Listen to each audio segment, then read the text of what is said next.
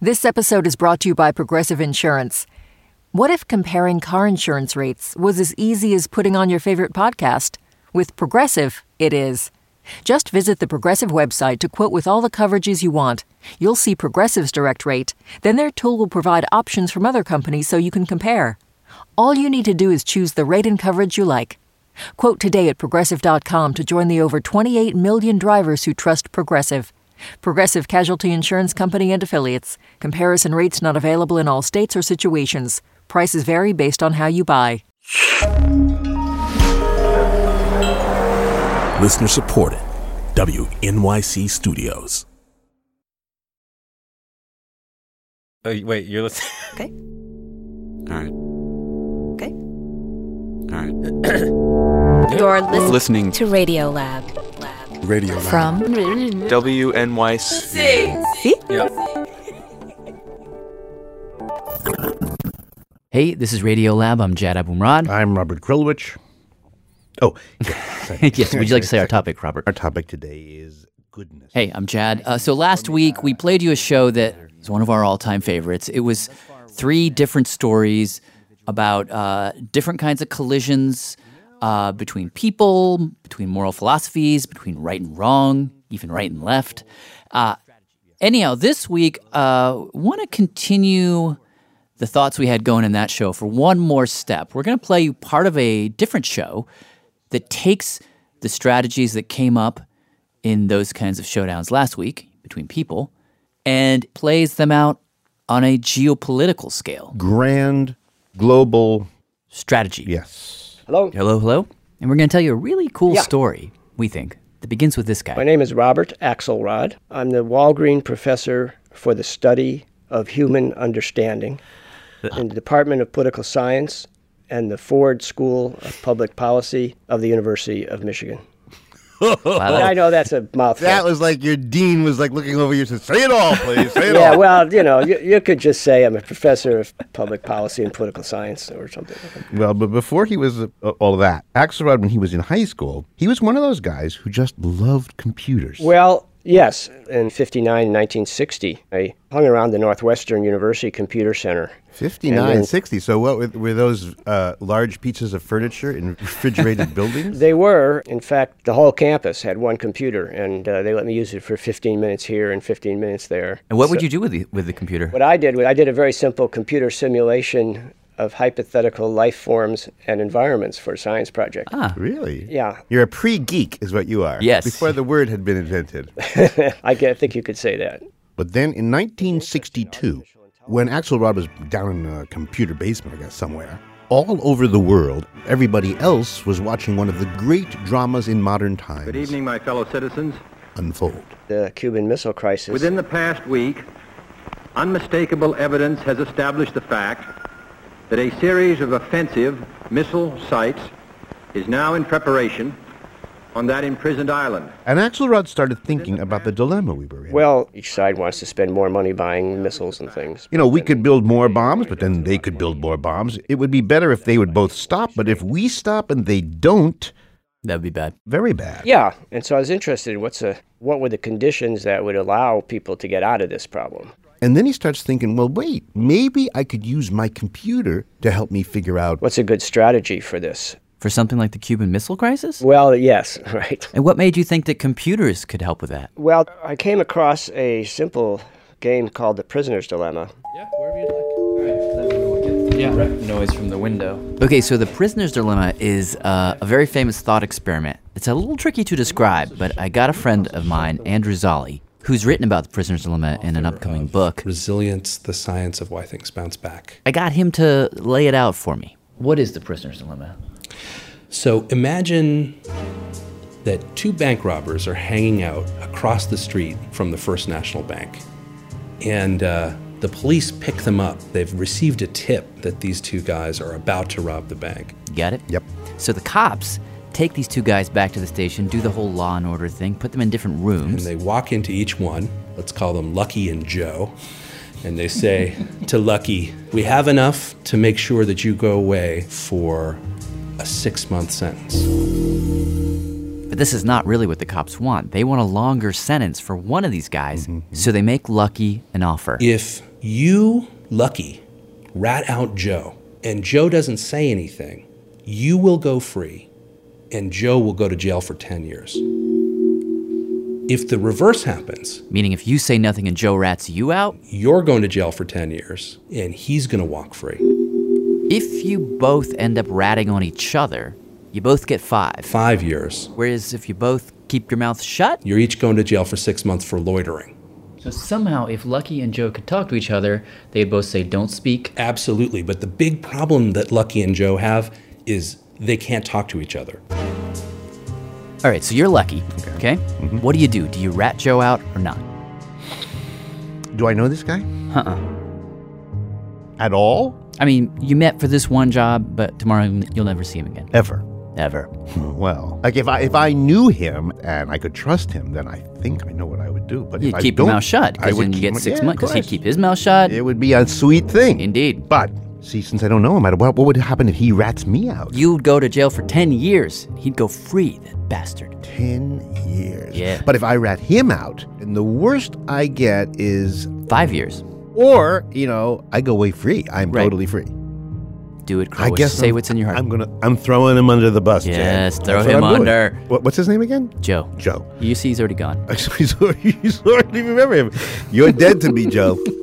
So you see, in this type of scenario where you don't know the guy, you have a very strong incentive, to rat the other guy out, or as the social scientist would say, to defect. That's right. If you play it only once, if you only meet somebody once, whatever the other guy does, you're better off defecting against them. just here on out, whenever you hear the word defect, know that it means screw the other guy over. But the, in- the really interesting stuff happens if you play over and over again, if you're going to meet the same people again. Because now you're thinking, should I help this guy out the next time? If he screwed me, should I screw him? But this secret, swift, extraordinary buildup of communist missiles, What do you do? You want to cooperate, but you don't want to get screwed. which cannot be accepted by this country. Right. You know, these kind of thoughts were paramount in those days because a prisoner's dilemma was being played between the two superpowers. This is our friend Steve Strogatz, the Cornell mathematician, who says at that time, all kinds of folks. Political scientists and economists and psychologists, mathematicians. We're writing papers about the prisoner's dilemma. literally and thinking, come on, we've got to be able to win this game if we're going to play against the Russians, and we have to do it right. Exactly. But there was no consensus on the best way to do it. And so I was interested in what's a, what's a good strategy for this. And that's when Robert Axelrod, sitting down there in the basement somewhere in the Midwest with the big computer, that's when he had his idea. His approach, which was really novel at the time, was to conduct a computer tournament. A computer tournament. Yeah. Invite the people that had come up with these different ideas to play with each other. In other words, what he said is, uh, all right, Mr. Wise Guy, you know, you've written so and so many articles on the prisoner's dilemma. You think you understand it. How about joining this tournament where you have to submit a program that will play prisoner's dilemma against programs submitted by the other experts? We'll have a round robin. Right. Try these different programs against each other. So all these computer guys are brought to Caesar's Palace in, in Las Vegas, and uh, they all wear tuxedos, and they're all sat down at a table. no. It's, it's a nice image, but what really happened was everyone submitted their programs to Axelrod. they would mail their entries to me. But there was a trophy. There was a trophy. I, so I wrote to people and I said, if you win, I'll send you a trophy. You know, a little plaque that says you won the computer tournament. You know, Okay, so here's the deal.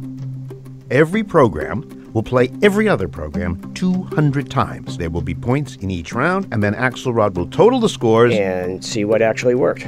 by which he means, in the long run, even if you lose some rounds here and there, one of these strategies is going to beat all the others, meaning it'll let you survive. Maybe even prosper. That's the game. That's right. and uh, can you introduce us to some of the uh, contestants? yeah. So there was one program called Massive Retaliatory Strike.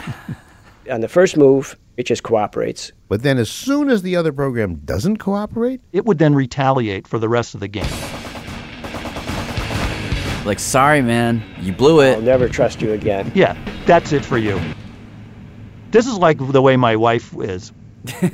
Whenever a guy in her earlier life stood her up, that was it. Game over. but there were also some trickier programs. I mean, some crafty ones try to make a model of the opponent. Like you mentioned one that was called Tester. So Tester would it would see what you were like. It would start by being mean. And then if you start retaliating, it backs off and says, you know, ho, ho chill out.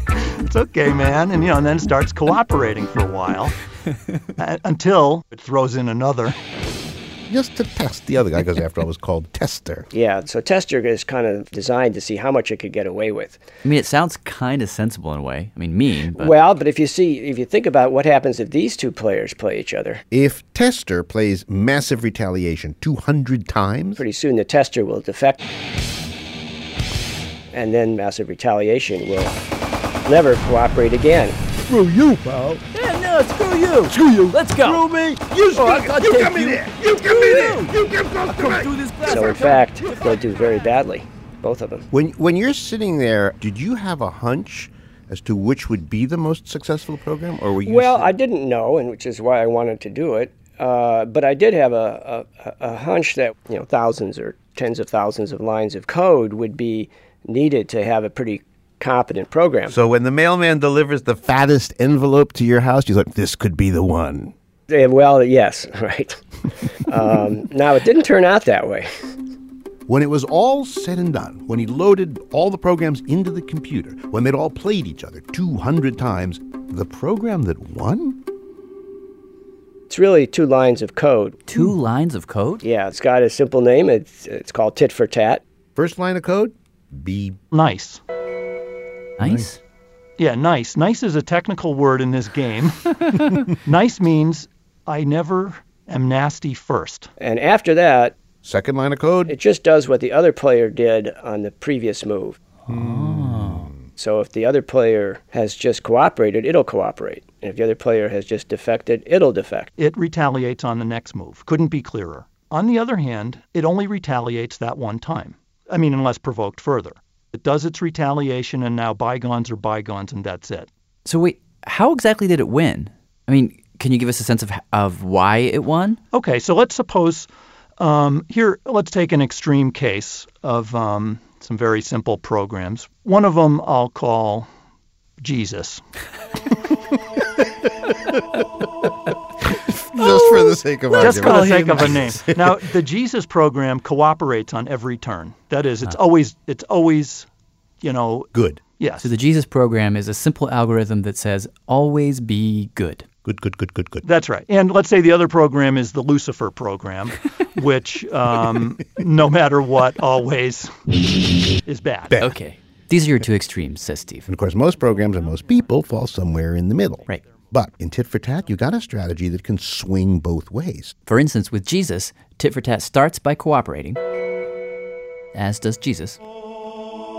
And then they're going to keep cooperating for the whole 200 rounds. Which is, you know, good. But now let's suppose it plays Lucifer. Where there's no chance to cooperate. Then says Steve, tit for tat just plays good defense. So when Lucifer does his thing, tit for tat retaliates. And they pretty much keep doing that Yeah. and stay even. So, in other words, It's, it's, it's a very robust program. It elicits cooperation if the opponent has any inclination to cooperate, but it doesn't take any guff. And it wins. So you might say, in evolutionary terms, this program is the fittest. So actually, Axelrod played an evolutionary version of his tournament. That is, he had these programs after they played their tournament get a chance to reproduce copies of themselves according to how well they did. You mean the winners would get to have more babies? Yeah. And then would the babies play each other? Yeah, he ran them again. I mean, he ran them for many generations. And so, like, suppose you have a world of Lucifers, and there are a few tit for tat players out there. Can they thrive? Can cooperation emerge in this horribly hostile Oh, world? Wow, what an interesting question. So he looked at that, and the answer was if you have enough of them so that they have enough chance of meeting each other, they can actually invade and take over the world, even if the world starts horribly mean. I mean, what, what I take to be the big message, though, I mean, what, what always sent chills down my spine is that we see this version of morality around the world. You know, be upright, forgiving, but retaliatory. I mean, that sounds to me like the Old Testament. Huh. It's not turn the other cheek, it's an eye for an eye, but not ten eyes for an eye. And to think that it's not something that's handed down by our teachers or by God, but that it's something that came from biology Uh, I like that argument personally. We're going to take a quick break. When we come back, the story moves from computer programs to real people. Real people in the middle of a very real war. Stick around. Hey there, this is Greg in Huntington Beach, California. Radiolab is supported in part by the Alfred P. Sloan Foundation, enhancing public understanding of science and technology in the modern world. More information about Sloan at www.sloan.org. Radiolab is supported by Betterment. Let's talk about you and your money. You like your free time, you like to relax every now and then, you like to feel totally chill, but your money, your money likes to work. And Betterment is the automated investing and savings app that makes your money hustle. While you're catching up on sleep, your money is up early, earning 11 times the national average in a high yield cash account. Your money is a multitasker, diversified in expert built portfolios of low cost ETFs. And your money is optimized with automated tax efficient strategies, just like the pros use. Your money is a total workhorse, so you don't have to be, because you've got Betterment, the automated investing and savings app that makes your money hustle. Visit betterment.com to get started. Learn more about high yield cash accounts at betterment.com. Investing involves risk, performance not guaranteed, cash reserve offered through Betterment LLC and Betterment Securities. Betterment is not a bank. I'm David Remnick, and each week on the New Yorker Radio Hour, my colleagues and I unpack what's happening in a very complicated world. You'll hear from the New Yorker's award winning reporters and thinkers Jelani Cobb on race and justice, Jill Lepore on American history, Vincent Cunningham and Gia Tolentino on culture, Bill McKibben on climate change, and many more. To get the context behind events in the news, listen to the New Yorker Radio Hour wherever you get your podcasts. Hey, I'm Jad. We're back, and we're playing a piece that uh, we called at the time Tit for Tat. We just heard about the computer program of that name and how it fared in Robert Axelrod's Thunderdome style competition between computer programs. But we're going to shift the playing field now. This, this is what's so impressive to me about Axelrod's work. So he's not just playing math games. He he tries to tie this to history and politics as seen. I like to scan journals. One of my, I wouldn't say it's pastime because it's part of my profession, but I came across a book called The Live and Let Live System in World War One. So here's where we jump away from the math and the computer tournaments and into something very real. Uh, the war began late in July 1914. That's Stan, Stanley Weintraub, expert in World War One, Evan Pugh Professor Emeritus at Penn State. And the story that Stan's going to help us tell takes place on what was called the Western Front, which was basically these two lines of trenches. Very close to each other, uh, a few hundred yards apart. And they stretched for hundreds of miles. And that fall, Uh, in November, the weather turned bad. Heavy rains, then it became icy, and then slush, and then snow. Uh, it became disgusting because the trenches also were filled with rats. Uh, rats. The rats went after not only the food, but after corpses. and it was oddly in this miserable, disgusting hellhole that something quite amazing happened. No one quite knows how it started, but one day, maybe around daybreak, let's say, while the two sides were fighting, some of the British soldiers stopped firing long enough uh, to have breakfast.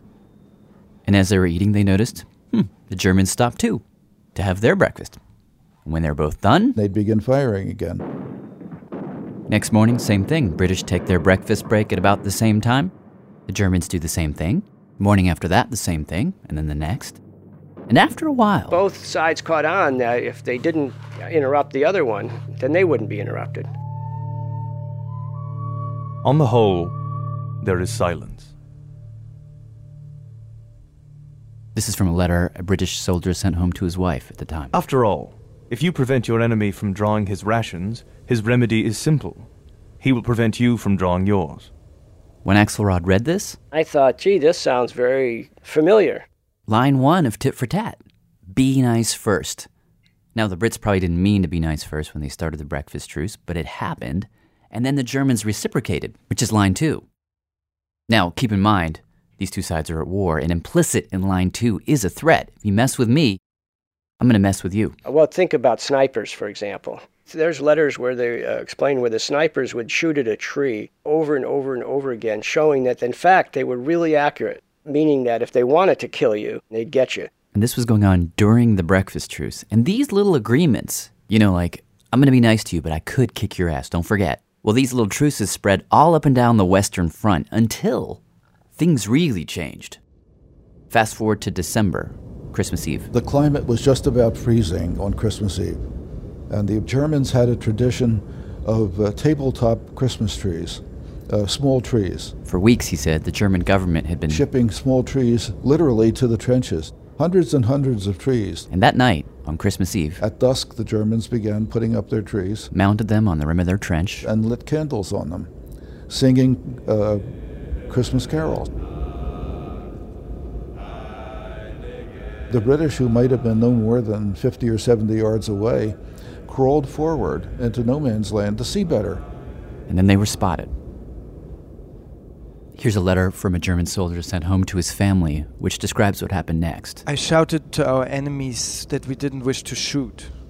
I said we could speak to each other.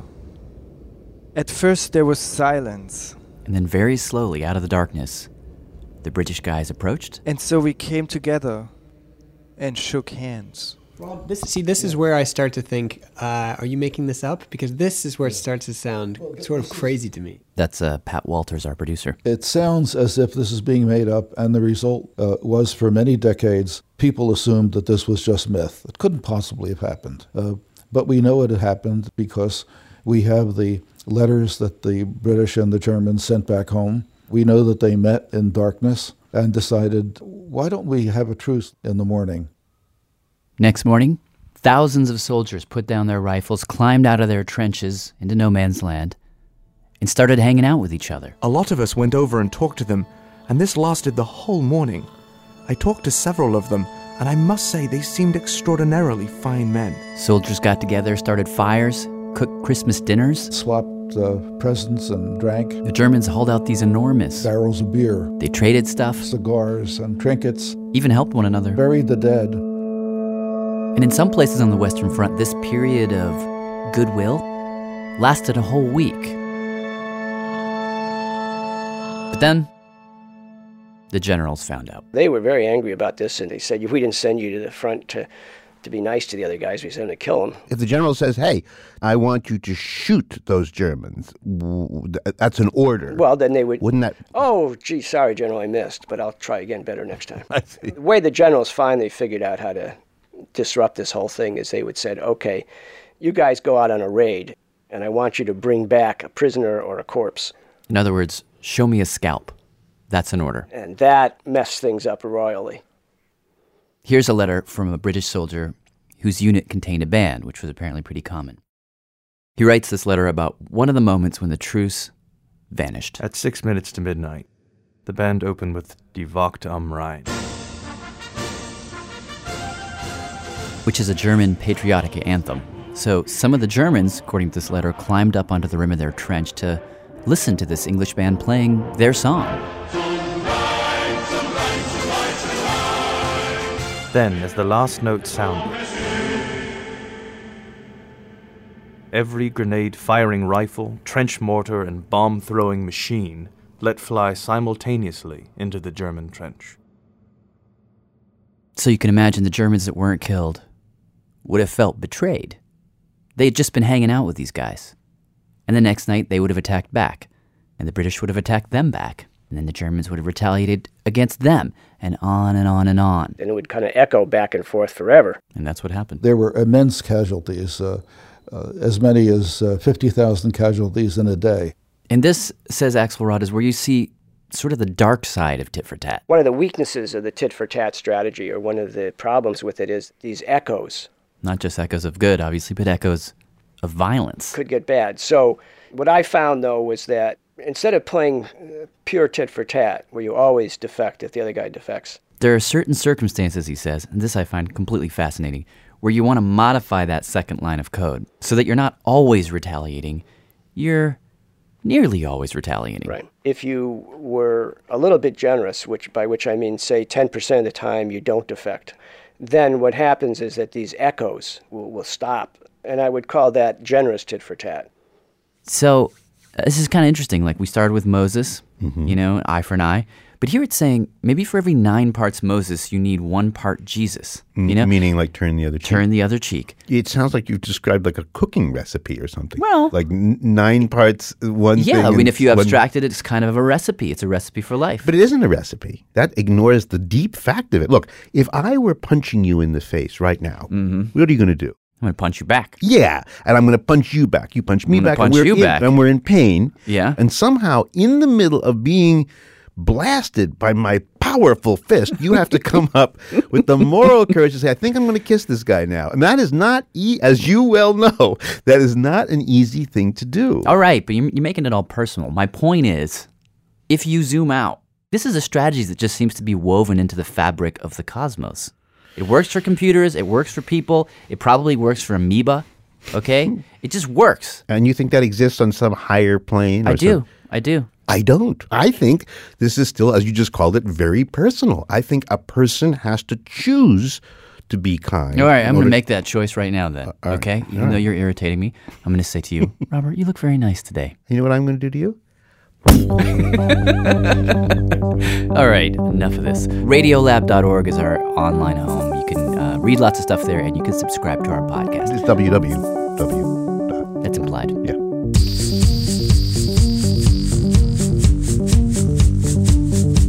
Hi, this is Steve Strogath. Radiolab is produced by Jad Abumrad and Pat Walters. Our staff includes Soren Wheeler, Ellen Horn, Tim Howard, Brenna Farrell, and Lynn Leighton. with help from Abby Wendell and Douglas Smith. Special thanks to Nick Capodice, Graham Parker, Daniel Neumann, and Meg Bowles. End of mailbox.